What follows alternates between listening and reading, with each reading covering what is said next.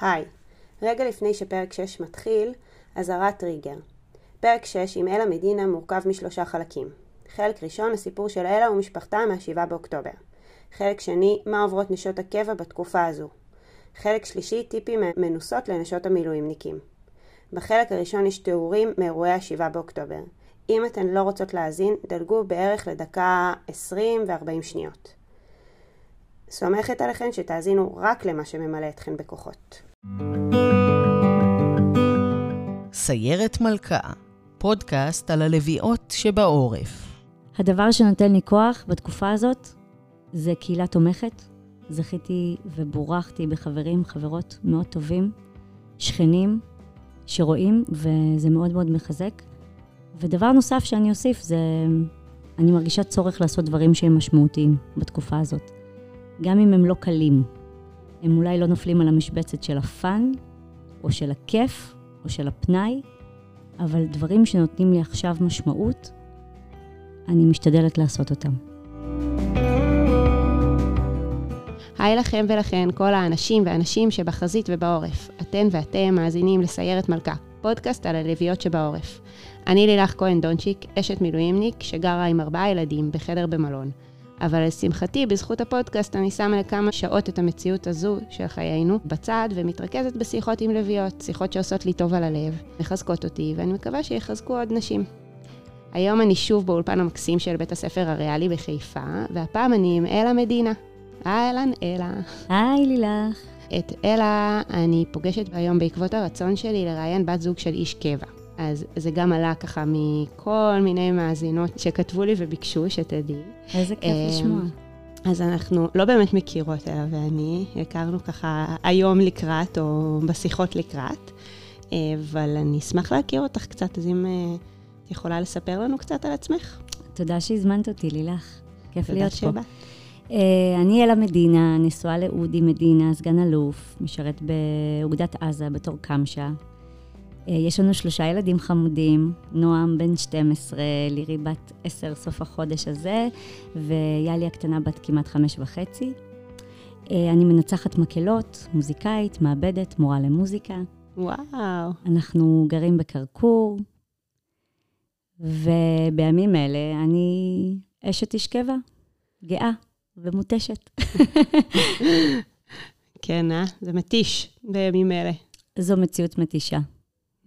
נראה לי שאנחנו מדינה מותשת כרגע. כן, מדינה מותשת. רגשית, ומ... נפשית. זהו, ומדינה בטראומה. מאוד. כן. נראה לי שאפילו לא, עוד לא ממש התחלנו להחלים. אנחנו, עד שהמלחמה לא תסתיים, עד שהחטופים לא יחזרו, עד ש... ברור. אנחנו עוד בתוך זה. לגמרי בתוך זה, וזה ייקח שנים של החלמה. נכון. תספרי לנו איפה, איפה אה, היית ב-7 באוקטובר? אני התעוררתי ב-7 באוקטובר באוגדת עזה. אנחנו ירדנו לעשות שבת עם אודי. הוא סוגר שבת לארבע, ואנחנו, כל השירות שלו בשנתיים, כמעט שנתיים וחצי באוגדה, כל שבת רביעית אני אורז, אורזת פקלאות, ואנחנו יורדים, הילדים ואני. אנחנו מאוד אוהבים את השבתות האלה.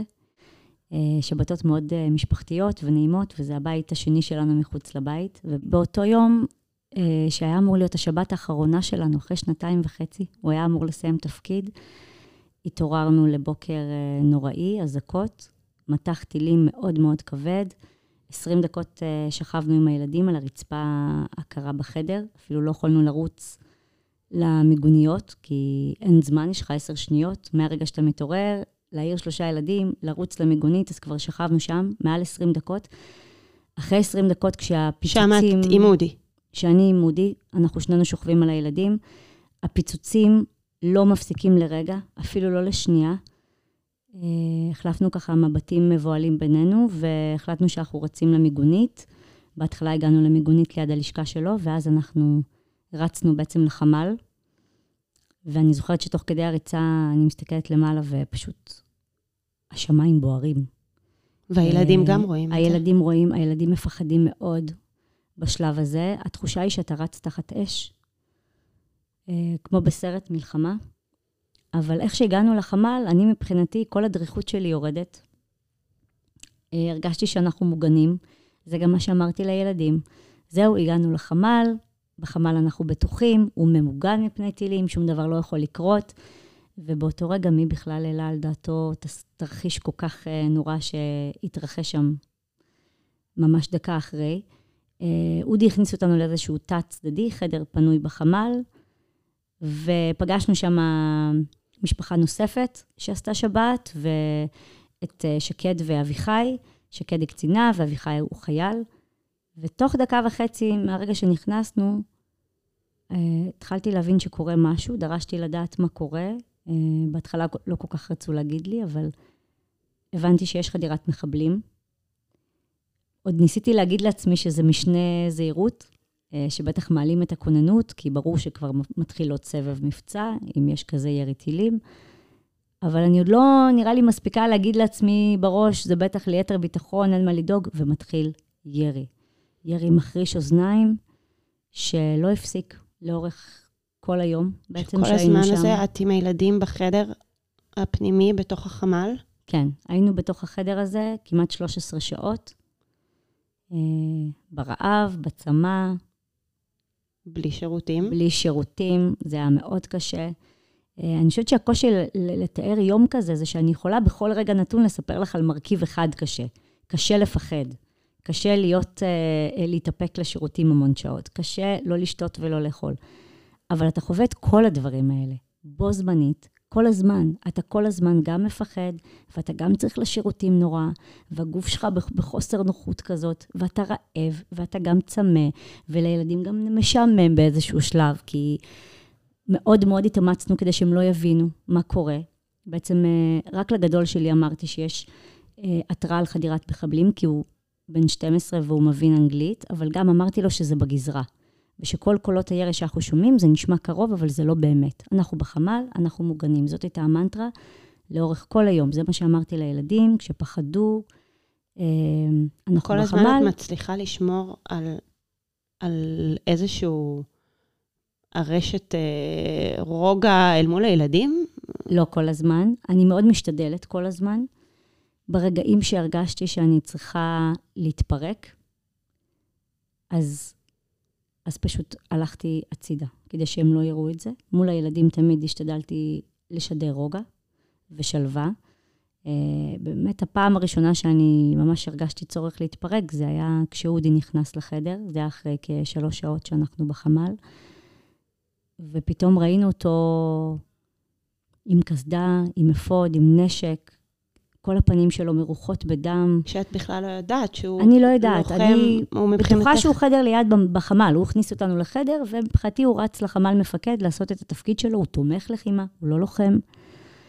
וכשהוא נכנס, כולו, כל המדים שלו ספוגים דם, תודה לאל, הוא נפצע מאוד קל, ורוב הדם לא היה שלו בדיעבד.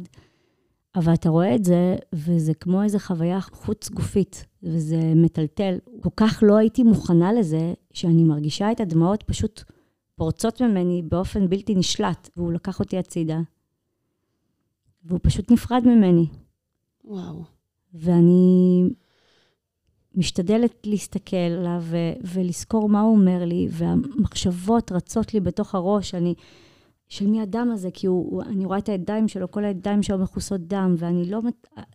כמו איזו הפרעת קשב כזאת, כל החושים שלך מתחדדים ברגע כזה. ואני אומרת לעצמי, תזכרי את זה. אם זה הסוף, לפחות תזכרי את זה, לפחות הוא נפרד ממך, זה משהו שלא כולם זוכים לו. וואו, זה מה שאת מצליחה להגיד לעצמך תוך כדי שהוא מדבר איתך. כן. ואני רועדת, אני אפילו לא מצליחה לענות לו בחזרה. אני, אני שומעת אותו ואני לא מצליחה אפילו להגיב ואחרי שהוא אמר לי את מה שהוא אמר, הוא הלך לילדים. לילדים הוא היה בטון אחר לגמרי, הוא חייך, הוא שידר להם ביטחון.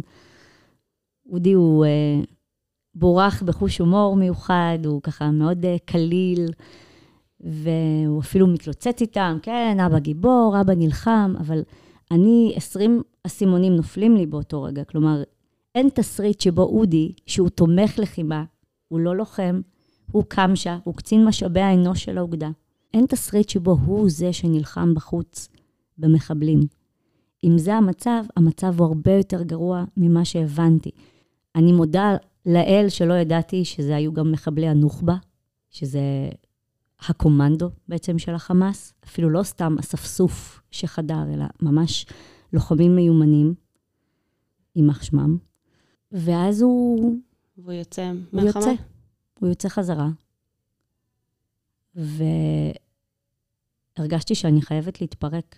אז אה, אמרתי לשקד, למי שהיה שם, תשימו רגע עין על הילדים, ואני יוצאת למסדרון הראשי של החמ"ל, שאני לא אמורה לעשות את זה, כי זה בעצם אזור שהוא יותר מסוכן. פחות בטוח. כן, כמה שיותר בפנים, כמה שיותר נעול. אבל הרגשתי שאני חייבת ואני לא רוצה שהילדים יראו אותי במצב הזה. יצאתי החוצה, פרצתי בבכי, בכיתי עשר שניות על השעון. לקחתי נשימה, ניגבתי את הדמעות וחזרתי פנימה. וזה משהו שחזר... את אה, עם טלפון בזמן הזה? את יכולה לתקשר עם חברות, עם המשפחה, עם קרובים, להתחזק מהם, משהו? בהתחלה היינו בלי טלפון, כי זה חמ"ל, אתה מפקיד את הטלפון בכניסה, אבל לאור המצב, אה, באיזשהו שלב כן רצנו לקחת את הטלפונים. כל מי שמכיר אותנו יודע שאנחנו כל שבת רביעית שם, ואנחנו, הרבה אני מעלה תמונות משם וחוויות. אני מגלה שאני מופגזת בהודעות. בחיים לא קרה לי דבר כזה. אני חושבת ש... אני לא אגזים אם אני אגיד שקיבלתי 400 הודעות, 500 הודעות. והפרעת הקשב שלך, בנוסף לכל הסיטואציה, פשוט משתוללת. אז מאוד ניסיתי אז לענות... דווקא כאילו אה, אולי היה טוב כשהיית לפני כן מפוקסת דווקא על הילדים, כן, אבל... כן, אה, כן. אה, אז אני מהר מהר מנסה לענות למי ששם. אני לא מתארת לאף אחד מה באמת קורה. בשלב הזה לא היה הרבה קליטה בחמ"ל, אז היה קצת ynet, אנחנו קצת מתחילים להבין איזו קטסטרופה מתרחשת בחוץ, אבל זה כל כך הפחיד אותי, שבאופן לא אופייני לי, אמרתי, אני לא נכנסת כרגע לרשתות, אני צריכה לחיות את מה שקורה כאן, זה מספיק מציף, אני לא יכולה כרגע להתמודד. כי אני זוכרת שפתחתי ופתאום היה תמונות של מחבלים בשדרות, וה, והמסיבה ברעים, ו, וזה היה פשוט מפחיד. ואני לא יכולתי להכיל את זה בנוסף למה. שאני עצמי עובר, עוברת כרגע. אז uh, כתבתי בקבוצה עם uh, שתי חברות הכי טובות, הן היחידות שבאמת הרשיתי לעצמי לכתוב מה קורה ממש בפירוט, במיוחד אחרי שאודי יצא, כי הרגשתי שהרגע נפרדתי לשלום מהבעל שלי.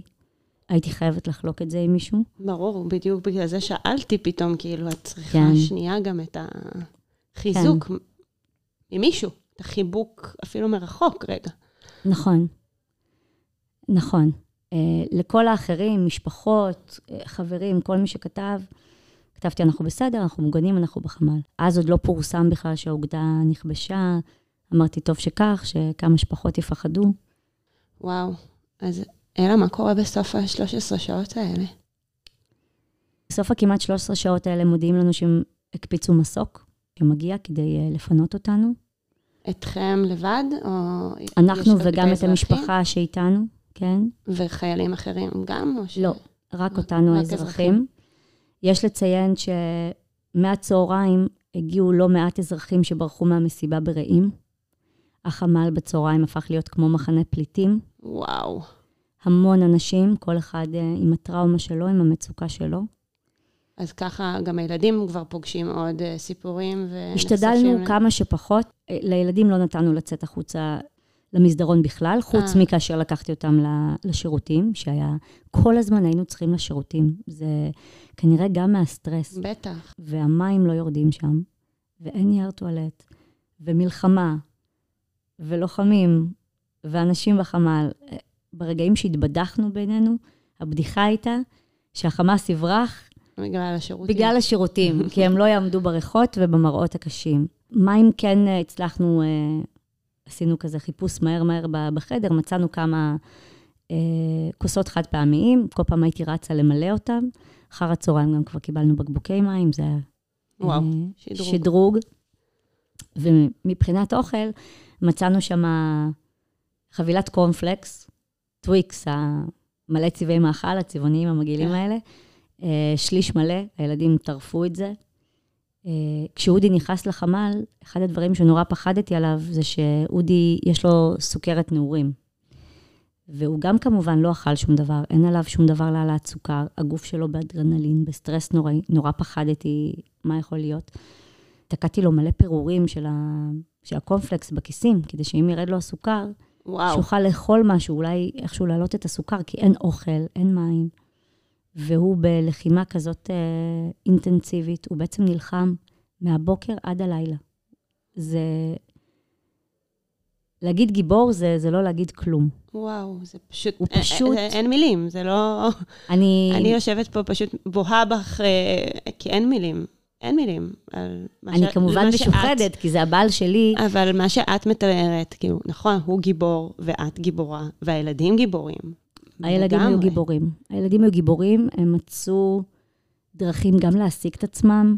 ילדים יש להם חוסן ותושייה ויכולות התאוששות, והם עברו את היום הזה באמת בגבורה, העסיקו אחד את השני, המציאו כל מיני משחקים, יש מאין. יש ריבים ביום הזה, או שכאילו פתאום כל הריבים נעלמים בין האחים? יש טיפה, אבל הרבה פחות מהרגיל, אני חייבת להגיד.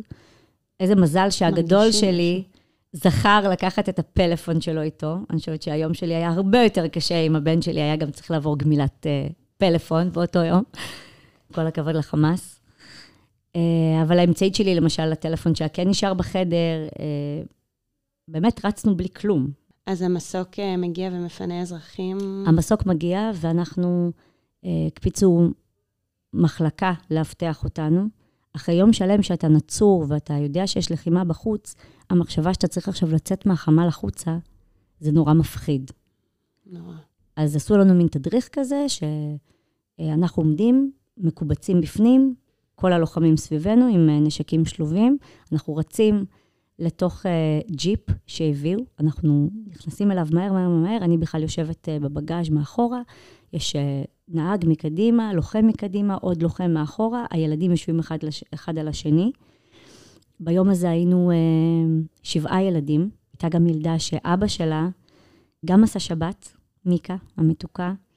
אה, אבא שלה בהתחלה היה נצור איתה לבד במשרד שלו, וסביבות אה, הצהריים הוא מצליח לחלץ אותה מהמשרד שלו אל החמ"ל, ואז הוא יוצא לעשות את תפקידו, ובעצם מיקה הייתה איתנו, ואנחנו וואו. שמרנו עליה בערך משתיים בצהריים. וואו.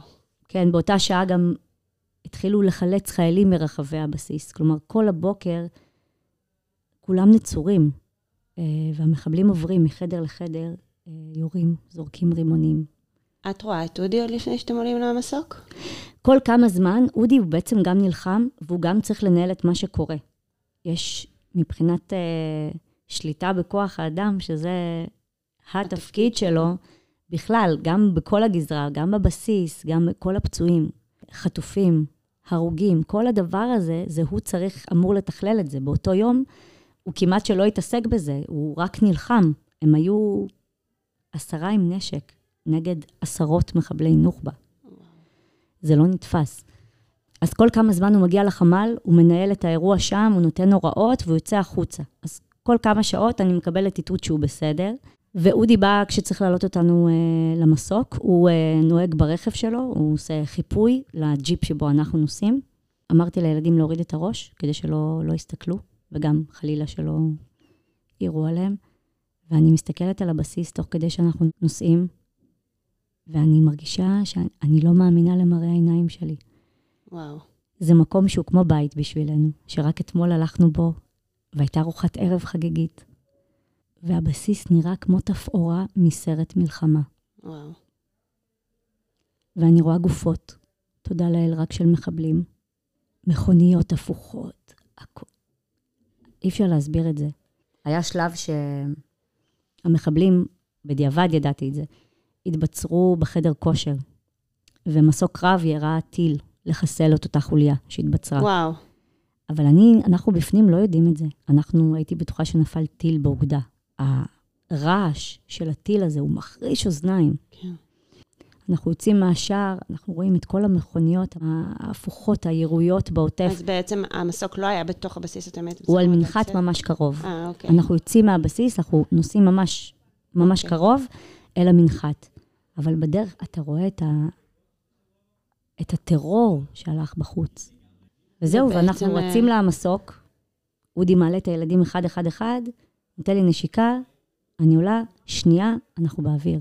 תוך שנייה, ואנחנו בעצם משאירים את אודי מאחור, שזה גם תחושה קשה, נכון. מאוד. את שומעת ממנו יום אחר כך, או כמה שעות אחר כך, או... אני חושבת שאני שומעת ממנו בלילה. אוקיי. ו- ונגיד ש- שבעצם אה, היום שאנחנו שלושה חודשים אחרי, בעצם רק עכשיו הוא יסיים את התפקיד שלו הנוכחי, והוא יעבור לתפקיד הבא. נכון, אה, אנחנו כל כך אה, מחכים לזה, כל המשפחה. כן. יאו. זה, אין מילים. איזה גיבורה, איזה גיבורים. אני כן. לא מרגישה גיבורה. אני, אני חושבת שאודי מאוד גיבור. את מאוד אני גיבורה, את היית צריכה לשמור על לאירוע. הילדים ש... נכון, ונקלט לאירוע ותפעלת אותו. ידעת בדיוק איך אה, לצאת מהחדר כדי כן לתת לעצמך להתפרק, ומהצד השני לשמור על עצמך ועל הילדים, ו... ולדעת מה עושה לך טוב ומה לא, מה ייקח לך את הכוחות, הטלפון או כן. הרשתות, כדי כן לשמור את כל הכוחות ממוקדים ולשמור על הילדים. נכון. הרבה שליטה על מה שקורה לא היה. אז אתה מנסה, הדבר היחידי שיש לנו שליטה עליו, בטח באותה סיטואציה, אבל בכלל אולי בחיים, זה על איך אנחנו בוחרים להתייחס לזה ומה אנחנו יכולים לעשות כדי לשמור על עצמנו, על החוסן שלנו, לגמרי, על הרוגע. לגמרי. כן, וגם היום אני פוגשת מישהי רגועה. נכון. פה נעים, אין מה להשוות. כן. שמענו את הסיפור המטורף שעברתם. נוטים להגיד, וגם אני, מה זאת אומרת נוטים? גם אני, אני אומרת, טוב, אשת קבע, היא רגילה ל... להיות לבד. לרוב, כשמדברים על אה, נשות מגויסים, מדברים על נשות המילואימניקים, איפה זה פוגש אותך? לאור הסיפור ששמענו, ו- ולא רק, אני מניחה שמאז את גם עוברת עוד דברים אה, שונים ממה שהיית רגילה לעבור אה, עד ה-7 באוקטובר. נכון, לא, 7 באוקטובר זה... שום דבר בחיים לא מכין אותך לזה, אתה בטח לא רגיל לזה. אמ, אני כן אגיד שעד כמה שהסיפור שלנו אה, ברמה המשפחתית מאותו יום הוא חריג, תודה לאל, אבל הוא כן ממחיש את הקשר המאוד מאוד הדוק בין המשרת, איש הקבע, שמשרת בצבא, ולבין המשפחה. גם המשפחה היא מש- משפחה שמשרתת בצבא לאורך שנים. הבחירה לשרת בצבא היא בחירה משפחתית, והיא גם הקרבה משפחתית. האמירה שאנחנו רגילות לזה היא, היא קשה פעמיים. פעם אחת כי מסתתר שם הקטנה של הקושי שלך. כי אם זה משהו שאתה רגיל, אז בעצם אומרים, שום דבר לא השתנה. רק שעכשיו בחרת להתלונן. זה קצת מה שעובר בתחושה בין השורות. פעם שנייה, זה קשה כי זה פשוט לא נכון. אז אתה מבין עד כמה לא מבינים את מציאות החיים שלך. נכון שמציאות החיים שלנו היא יותר עצמאית ויותר תובענית משל אנשים אחרים, בגדול, נכון. אני, היה לי בעל שסוגר שבת לארבע, אבל הוא בא לשישי שבת אה, בדרך כלל הביתה, הוא בא, ב, הוא בבסיס סגור, אבל הוא חוזר שישי שבת עם אפטר באמצע, בתקופות של שגרה. זה אולי פחות ממה שיש לאנשים אחרים ביומיום, מבחינת זמן משפחתי וזוגי, אבל זאת הייתה השגרה שלנו, שהיא הייתה יציבה, היא הייתה בטוחה. אנחנו ידענו מתי בני הזוג שלנו מגיעים ומתי הם הולכים. יכולנו לבנות עליהם. אם קורה משהו, ידענו שאפשר להזעיק אותם. המציאות שנשות אנשי הקבע מתמודדות איתה עכשיו, היא מציאות שכל שגרת החיים שלנו נטרפה. אני שמה על זה ממש סימן קריאה. היא לא דומה בשום צורה למה שהיה לפני. אני פגשתי את אודי פעם ראשונה אחרי איזה 20 ומשהו יום. כן. ומאז הוא הגיע לגיחות כאלה של 8 עד 10 שעות, שכוללים לילה. כלומר, רוב הזמן אתה בכלל ישן. כלומר, זה, אתה בא, 8 בערב, על הבוקר הוא כבר נוסע. זה כל כך מעט, ואנחנו עוד לפני האירוע הזה, עוד לפני המלחמה, אנחנו ציבור, אנשי הקבע, משפחות אנשי הקבע, מורעב בזמן משפחה, בזמן זוגי, בזמן אישי. לא היה לנו הרבה, ואת המעט שהיה, אנחנו מאוד נוצרים, מאוד שומרים. אבל פתאום גם זה נלקח, ואין לנו איזה רזרבות נורא נורא גדולות. התחושה שבן הזוג, התחושה שאבא פשוט פתאום נעלם מהחיים, במיוחד בתקופה שהיא באמת הקשה בחיים לכולם. לא רק אנחנו שעברנו אירוע שיש לו אה, התמודדות נוספת. כולם חווים את הטראומה הלאומית, כולם חווים את, ה, את השברון לב כן. כמדינה, כעם, את הפחד הקיומי הזה. את בכלל, את מפונה, כל שגרת החיים שלך נטרפה. יש נשות אנשי קבע שגם הן מפונות. זה באמת מציאות אחרת. נכון שאנשי המילואים לא בחרו בזה, אבל גם כשאתם בחרתם בזה, בחרתם במציאות חיים מסוימת, וגם היא נטרפה בעצם. אנחנו בחרנו ואנחנו ממשיכות לבחור, ואנחנו בוחרות בגאווה. Mm-hmm. זה באמת, אתה חייב להאמין בזה, אתה חייב לראות את השליחות הזאת, כדי לאורך שנים להתמיד בזה. כן. אז אנחנו כמשפחה, ובכלל, כל משפחות אנשי הקבע, אנחנו גאים בשליחות הזאת. היא לא קלה, העובדה שאתה בוחר משהו לא הופכת את הבחירה לפשוטה יותר. ובימים האלה, הבחירה שאנחנו ממשיכות לדבוק בה, הופכת להיות על סף הבלתי אפשרי לחלק מהמשפחות. יש המון המון קשיים. והקשיים האלה כרגע גם לא מקבלים מענה, ולכן קם לו פורום, פורום מייצג של נשות אנשי הקבע, שבא לסייע, לתת מענה לכל הקשיים שעולים בתקופה הזאת, שעד עכשיו לא קיבלו התייחסות. כמו מה? למה את, למה את מתייחסת? הקשיים הם, הם מאוד מגוונים. יש המון קושי רגשי, שהוא תולדה של הבדידות, של הגעגוע. אה, הרבה מאוד רגרסיות של הילדים בתקופה הזאת. כל אחד בהתאם לגילו, הקטנים יותר, טנטרומים, חוזרים להרטיב בלילה. הקטנה שלי עדיין ישנה איתי במיטה, זה לא היה לפני כן. גדולים יותר זה יותר עצבים, יותר מאבקי כוח, דברים אחרים. כל משפחה ו- ואיך שזה משפיע עליה. יש קושי שנשות אנשי הקבע צריכות להחזיק קריירות משמעותיות, תוך כדי שהן מתפעלות יותר מתמיד לבד. אה, הקושי עלה עשרות מונים, אוקיי? Mm-hmm. Okay? יש הרבה מאוד נשים שכרגע נפגעו כלכלית, שהפרנסה שלהן מאוד נפגעה כתוצאה מההיעדרות של בן הזוג. צריך גם לזכור שיש לא מעט אנשי קבע שכן היו מגיעים הביתה, שכן היו שותפים פעילים, וההיעדרות שלהם מאוד מזכירה את ההיעדרות של אנשי המילואים, כן. אוקיי? נכון שהבעל שלי, הוא היה בבסיס סגור, אבל כשהוא מגיע, הוא הורה יותר תפקודי ממני בשישי-שבת. אני צוחקת על זה ואני אומרת לו, 13 שבועות, אף אחד לא, כבר 14, אף אחד לא החליף אותי בשמירה, כבר כמעט 100 יום, שאף אחד לא החליף אותי בשמירה. וואו. אני אימא ואני אבא, ורק אני מקלחת, ורק אני מסדרת, ורק אני מקפיצה, ורק אני ורק מארגנת. ורק את, ואת לא יכולה לעשות את השנייה שחרור הזה, ש... אני, כשאלישע מגיע, אני לגמרי בשחרור. כל פעם אנחנו כזה, אני לא מוצאת את המפתחות, אני לא יודעת איפה זה, אני לא... כי פתאום אני משחרר את הכל, ו... נכון, יש צורך אז, לפעמים אז גם להישען על מישהו, נכון. להיתמך על מישהו. נכון. כל הזמן להחזיק את זה לבד, וזאת מציאות החיים של נשות אנשי הקבע בתקופה הזאת. Mm-hmm. חלקן אפילו לא יכולות לדבר עם בני הזוג שלהם. כן. זה מטורף. כן. זה לבד קיומי שמאוד קשה לדמיין אותו, וצריך לזכור, אנחנו הראשונים להיכנס למערכה, ואנחנו גם נהיה האחרונים לצאת. גם כשאנשי המילואים ישוחררו, שאני מקווה שזה יהיה בקרוב, ושזה יהיה אחרי ניצחון, אבל שנת 2024 הולכת להיות שנת לחימה. זה כבר כן. מדובר בתקשורת, בצבא. הקושי שלנו הולך להימשך עוד הרבה זמן. אנחנו עכשיו אוגרות את הכוחות כדי להחזיק מעמד ולהיות הרוח הגבית, התומכת שלהם עוד המון זמן. מה אתן מבקשות, מה אתן דורשות בפורום הזה, בפורום שהקמתן? אנחנו פנינו כבר לכל חברי הכנסת, שלחנו להם אה, נייר עמדה עם פנייה אישית. Uh, מה שאנחנו מצפות זה ככה, אחד, יש uh, חוק שכבר uh, חל מתחילת המלחמה, נקרא שעת מילואים, שמאפשר לאשת איש מילואים לצאת שעה קודם לכן מהעבודה. זה משהו שיכול להכניס לנו רוח למפרשים. זה כל כך נדרש בתקופה הזאת, השעה הזאת שבה אפשר לעשות סידורים או להוציא ילדים יותר מוקדם, אנחנו לא זכאיות לה כרגע, למרות שזה כבר מתקיים מתחילת הלחימה. אנחנו רוצות סיוע כלכלי עבור האנשים שהפרנסה שלהם נפגעה.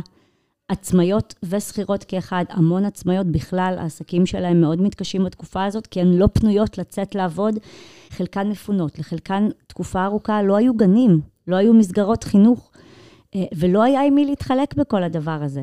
אז אנחנו מבקשות סיוע ופיצוי כלכלי עבורן. אנחנו רוצות התחשבות לנשות אנשי הקבע שהן סטודנטיות. גם אנשי קבע עצמם שהם סטודנטים, אבל, אבל אנחנו כרגע מדברות עלינו. זה משהו שכבר מדובר בהקשר של נשות אנשי המילואים, ונהדר שהן מקבלות את כל הסיוע, כי כל כך מגיע לכן, בכלל, ציבור המילואים במלחמה הזאת, להעריץ, להעריץ את האנשים שהתגייסו, הגברים והנשים, ולהעריץ את המשפחות התומכות בעורף.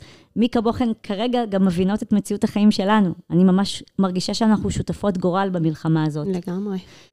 אנחנו פנינו uh, לשר האוצר, בקרוב יש לנו פגישה. אנחנו התחלנו גם תהליך מול uh, אגף כוח האדם בצבא. שאני שמחה שהם שותפים שלנו לדרך, והם אז רואים... אז בעצם המון דברים שאושרו או מאושרים או מדוברים לאנשי המילואים, אתן מבקשות גם לאנשי הקבע ולנשות הקבע, נכון? נכון, למשל הארכת חופשת לידה, ממש ברגעים אלה שאני משוחחת איתך, אחת מנשות הפורום מייצגת אותנו בכנסת, כבר שלוש פעמים היינו בכנסת, היום זאת תהיה הפעם הרביעית. יש דיון בנושא הארכת חופשת לידה לנשים אה, שנמצאות או שילדו בתקופה הזאת של הלחימה. גם הדיון הזה הוא סובב סביב אה, נשות אנשי המילואים, אבל קיבלנו אישור להשתתף גם, ואנחנו מאוד רוצות שגם האנשים של אנשי הקבע שילדו בתקופה הזאת, שיוכלו לקבל את הסיוע הזה. וואו. ובכל זאת אני רוצה לשאול אותך, יש, יש בינינו את ההבדלים של כן הניסיון ש, שצברתן במהלך השנים, ואחד הדברים שממש מההתחלה ככה ביקשו ממני, תראייני אשת קבע, שתיתן לנו קצת טיפים. אז את יכולה לתת לנו ככה טיפים לאיך מתמודדים עם התקופות האלה? אז ככה, קודם כל, אני, אני מאוד ממליצה להרבות בטוב. לחשוב על עצמכן, איך אתן מפנקות את עצמכן, ומה עושה לכן נעים. זה גם יכול להיות פינוק שהוא ככה, לא יודעת, אחת תלך לרקוד, אחת תלך לשבת עם חברה. נורא חשוב שיהיו את העוגנים האלה, דברים טובים, שעושים לכן טוב, אוקיי? בצד השני, לצד זה, גם לחשוב מה כרגע מקשה, והאם זה הכרחי. אם יש דברים שאפשר להוריד מעצמכם מבחינת העומס, מבחינת מחויבויות חברתיות, מבחינת ציפיות משפחתיות, מבחינת כל דבר אחר, בטח בתקופה כל כך קיצונית של לחימה, אני חושבת, מותר להיות קצת אגואיסטית. מותר לחשוב רגע על עצמך, מה לא לוקח לי אנרגיה, מה לא מבזבז לי את החוסן שלי, ולדבוק בזה. דבר נורא חשוב, שלדעתי אנחנו לא מאוד טובות בו, ולי לקח הרבה שנים אה, ללמוד לעשות אותו, זה לבקש עזרה. זה דבר שהוא לא קל לעשות. או-אה. אה, אמרתי פה אמירה, נכון? כולם יכולים להזדהות עם זה. לא, תשמעי, ברגע שאמרת לי, תרבי בלעשות טוב לעצמך, אין לי בעיה. כל היום, סתם, האמת, אה, עכשיו אני מאוד טובה בזה, אבל בתחילת המלחמה ממש לא הצלחתי. אה, דברים שעושים לי טוב, ממש. חברה שלי הציעה לי, שהיא עושה מסאז'ים, היא מעשה. הציעה לי שתעשה לי מסאז' ואמרתי, אני לא יכולה, אני לא פנויה. גם לזה mm. צריך למצוא את הזמנים, הכוחות, האנרגיות כדי אה, זה. וואי, ו... אני מה זה מבינה את זה. ו... אז אני איתך בלהרבות בטוב, אבל בואי תספרי לנו איך מבקשים עזרה. קודם כל, פשוט מבקשים. Uh, ברוב המקרים, אני חושבת שדווקא מפתיעים, יפתיעו אותנו לטובה. עכשיו, צריך לדעת גם ממי לבקש. לא לבקש ממי שאתה חושב שלא יעזור לך. אבל עזרה יכולה לבוא בהמון המון דברים. אני, יצא לי להיעזר בתקופה הזאת בחברות, בשכנות, בעזרה להוציא מהבית, בעזרה להקפיץ ילדים לכאן או עכשיו, כשאני בין לבין לא מצליחה, לא מספיקה. עזרה זה גם אה, להוריד מעצמי את הציפיות שלי. לפעמים אנחנו מאוד קשות עם עצמנו ברמת הציפיות, אז אני מזמינה יותר אוכל מוכן ממה שאני מזמינה בדרך כלל. כי לא תמיד יש לי זמן, או אפילו כוח, או רצון לבשל כרגע, ואין לי כוח לזה. אז כן, אז אני אזמין אוכל מוכן אם אני יכולה, אוקיי? Mm-hmm. מאוד עוזר לדבר עם אנשים שמבינים. אני יכולה להגיד שיש לנו קבוצה שנקראת מאמה קבע, היא קיימת כבר יותר מעשר שנים, ובתקופות שגרה זו תקופה שאנחנו מספרות, מתייעצות, פורקות. אגב, ככה גם נוצר הפורום שלנו. השיתופים שעלו בתקופה האחרונה, אין להם אח ורע. שיתופים, חלקם קורעי לב, של נשים ש... שקורעות תחת העומס הזה, הנפשי, הרגשי, התפקודי, המקצועי. אנחנו כאילו רגילות גם בשגרה להחזיק 20 כדורים באוויר, אבל אני מרגישה שזה עכשיו 200 כדורים באוויר. אבל אני מאוד איתך, כי בעצם להקיף את עצמנו בנשים שבמעגל חברתי שבעצם חווה דברים דומים, זה, אני מרגישה שזה אחד הדברים שהכי הכי עוזר לי. מאוד. אה, אם בהתחלה לקח לי ככה זמן, שוב, לא היה לי את זה, ו, וחלק מהסיבה של הפודקאסט הזה, אה, גם להקיף את עצמי בשיחות האלה, וגם להקיף אחרות שישמעו עוד שיחות כאלה. אז אני ממש איתך בליצור מעגלים חברתיים ו- וקהילות uh, תומכות אה, דומות.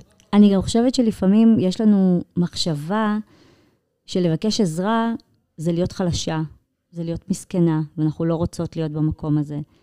ואני דווקא חושבת, קצת אה, ממרום גילי בשנים האחרונות, לפעמים לבקש את מה שאתה צריך, זה דווקא הכי להיות חזק. כן. זה לדעת לא לשקוע, אוקיי? כי, כי באיזשהו מקום אפשר לשקוע. ובתקופה הזאת יש, תקופ... יש, היו רגעים שהרגשתי שאני שוקעת. ובתקופה הזאת גם לתת לעצמך להיתמך על ידי אנשים. לפעמים אנשים רוצים לעזור ואתה גם לא מאפשר. צריך כן. לשים לב גם לזה. אה, אני יכולה להגיד שהרבה סופי שבוע ביליתי אצל אחותי, שזה משהו שלא קרה אף פעם. כל השנים שאודי איש קבע, כל השבתות שביליתי לבד, לא, תמיד הסתדרתי, זה בסדר, גם אם השבת יותר בודדה, יותר מסכנה. בתקופה הזאת נתתי לעצמי להיות קצת יותר נשענת. כן. לתת למי שרוצה לתת, לקבל את זה. ובילינו סופי שבוע מקסימים אצל אחותי ואצל גיסי, אה, אצל המשפחה. אז לזכור שגם אה, הדבר הזה עוד הולך להימשך, כן. וצריך לחלק את הכוחות, לא לבזבז אותם בבת אחת. כי אנחנו מתחילים באיזה טורבו כזה, טוב, אני מגויסת, אני חזקה, אני יכולה, אבל הזמן עובר. ומאוד קשה, כמו שדיברתי על שקשה להחזיק את הפחד 13 כן. שעות רצוף, קשה להחזיק את הגיוס הזה, הנפשי, כל כך הרבה שבועות וחודשים ברצף. נכון, אני מרגישה שגם אחד הדברים ש, ש, שמעסיקים אותי בלבקש עזרה הזה, אני מאוד מאוד מבקשת עזרה בתקופה הזאת. יופי. המון. כן. זה התחיל מזה שבאמת אין ברירה, ולאט לאט יותר ויותר דברים, גם אם אני יודעת שכביכול אני יכולה, אני עדיין אבקש. אם זה התחיל בכביסות, שפשוט לא היה לנו איך לכבס במלון, ונעמה המקסימה וואו. הייתה מגיעה כל יום ולוקחת לי כביסה מלוכלכת ומחזירה לי כביסה נקייה. ובין אם עכשיו, כשיש דווקא מכונות כביסה, אז עדיין עוזרים לי בזה, וזה רק דוגמה אחת מיני רבות. אבל אחד הדברים שככה מעסיקים אותי בסיפור של העזרה, ואת אומרת, לריצות ארוכות, זה שגם את העזרה נצטרך לריצות ארוכות. נכון. אמ, ואני ככה כל הזמן חושבת על זה, האם לאט-לאט אני לומדת, ואני אני מרגישה שאני לומדת, להסתדר עם פחות עזרה, אבל מצד שני, כן, העזרה היא עוזרת. אני יכולה להעיד על כמו שאת עצמי. מתארת על עצמך, זה... אני חושבת שגם המצב הרגשי שלנו הוא תנודתי.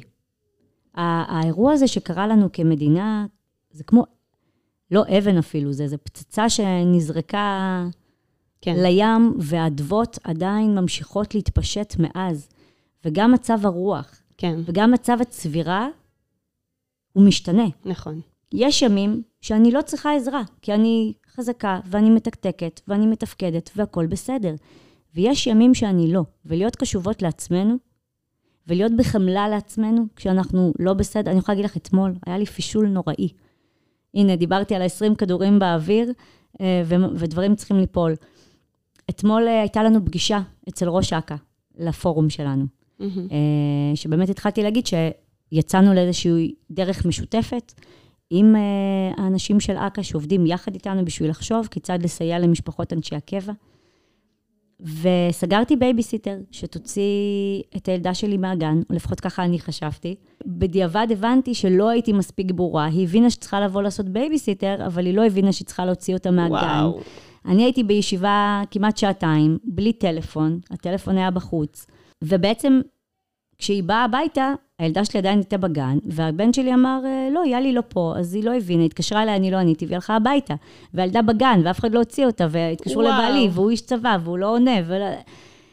לא משנה, אני, אני יצאתי מהפגישה על ה-20 הטלפונים האלה שלא נענו, שבסוף איכשהו, תודה לאל, הבת שלי, בת הכמעט עשר, הלכה והוציאה אותה מהגן והייתה איתה, ורק אחר כך התקשרתי עוד פעם לבייביסיטר, ו...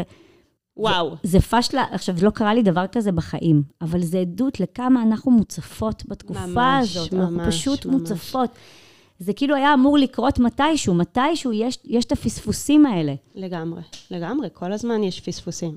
אז אה, זה פספוס כזה שלא לא תשכחי והיא לא תשכח, ולא, היא לא, הקטנה, לא, היא היא- הקטנה. כן, כן. את לא תשכחי, אבל... לא, אני לא אשכח, אני לא אשכח. אבל היא גם ממנו יצאה בשלום, אז... וגם את. את יודעת, אני רוצה לפנות למאזינים שלך ולהגיד, מי ששומע אותנו, תפרגנו לאנשי הקבע בימים אלה. אני חושבת שבכל ימות השנה, אני חושבת שהם לא מספיק זוכים להערכה. ההקשר שבהם הם עולים בתקשורת הרבה פעמים הוא לא, הוא שלילי. כן. הוא לא למה? מייצג אותם בכבוד, כי... כי לצערי יש המון עיסוק בדברים שהם...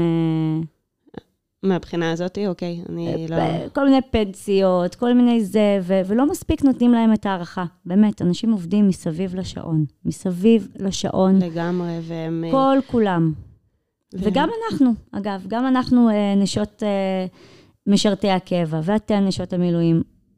תפרגנו לעורף. להחזיק את העורף, גם אנחנו מגויסות. אני כל הזמן אומרת את זה, אני לובשת מדים שקופים. ועם. המדים השקופים, אני תחת האלונקה גם, וגם את. לגמרי.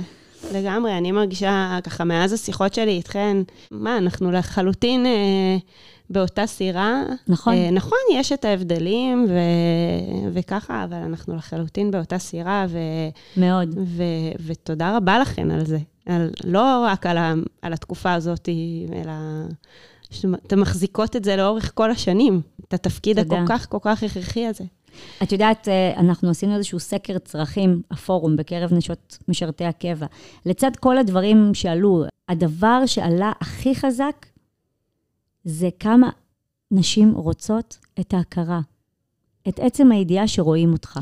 אני חושבת שזה בעיקר זה, אני גם מרגישה את זה אצלנו בנשות המילואים. זה בעיקר מה שרוצים. רוצים נכון. שישימו לב, שידעו, שיפרגנו, ו- וככה. אני נכון? מה- עוד לפני הפתרון, עוד לפני לגמרי. העזרה הקונקרטית, לגמרי. עצם העובדה שמישהו רואה אותך, מקשיב לך, מכיר בעשייה שלך ובקושי שלך, זה כבר נותן רוח. לגמרי, ואני חושבת שכל הכספים והבקשות והזה, זה ממש, זה ממש נטו כאילו בשביל להראות את זה. זה נכון. זה הדרך תראי, הערכה, אולי... אה, הערכה צריך להראות אותה גם במילים נכון, וגם במעשים. אז במעשים אנחנו פועלות מול, אה, מול הכנסת, בערוץ הפרלמנטרי. ברמת הערכה זה ביומיום. נכון. זה עירייה שעושה אירוע התנדבות לנשות אנשי המילואים, שתזמין גם את נשות אנשי הקבע. לגמרי, אין שום סיבה שלא. נכון. אמ, אלה, תודה רבה שהגעת וואי, תודה לך, ושיתפת לילך. וסיפרת, ואת באמת לביאה והשראה ענקית על מה שאת עוברת אה, במהלך כל החיים, ולא גם רק... את, אה, את קולטת שפינו אותך מהבית ו- ועשית פודקאסט, ועוד הקמת פודקאסט. אה, כן, אמרתי לך, זה ואת מה שעושה לבד לי עם ארבעה כרגע- ילדים בחדר כרגע במלון? זהו מה שכרגע עושה לי טוב, אבל תודה, תודה. אז הנה, את רואה? טוב שאת מרבה בטוב. ותודה גם שהגעת לפה גם כדי להגיד לנו ולעזור לנו לעצור ולהסתכל עליכן, נשות הקבע, ולהסתכל עליכן בעין, בעין אחרת, ולהבין את המקום שלכן, וזה סופר חשוב תודה. לנו. תודה לבית הספר הריאלי בחיפה, שפתחו בפניי את אולפן ההקלטות שלהם, שהוא ממש מקסים, אה, אלה יכולה להעיד. תודה לעדי ממש, גוטמן. הנהדרת, שעורכת את הפודקאסט באהבה, ותודה לכם ולכן שהאזנתם. אה, אם הפרק דיבר אלייך, יהיה ממש טוב שתעבירי אותו לעוד נשים שיכולות לקבל ממנו משהו. תדרגי אותו ותעשי עוקב באפליקציית הפודקאסטים. אני אומרת בלשון נקבה, אבל אני לגמרי פונה גם לגברים. אני אוהבת אתכם ואני יודעת שאתם מתחזקים גם מהסיפורים שלנו. אני שולחת חיבוק חם למשפחות השכולות, למשפחות החטופים, לחיילים הפצועים ולמשפחות שלהם, ומתפללת לימים שקטים, לחזרת כל החטופים ולחזרת כל החיילים שלנו בשלום. אמן, אמן, אמן. אה, חיבוק גדול לכל לביאה אלופה שהאזינה, ותודה לך שאת מלווה אותי בפודקאסט. נתראה בפרק הבא.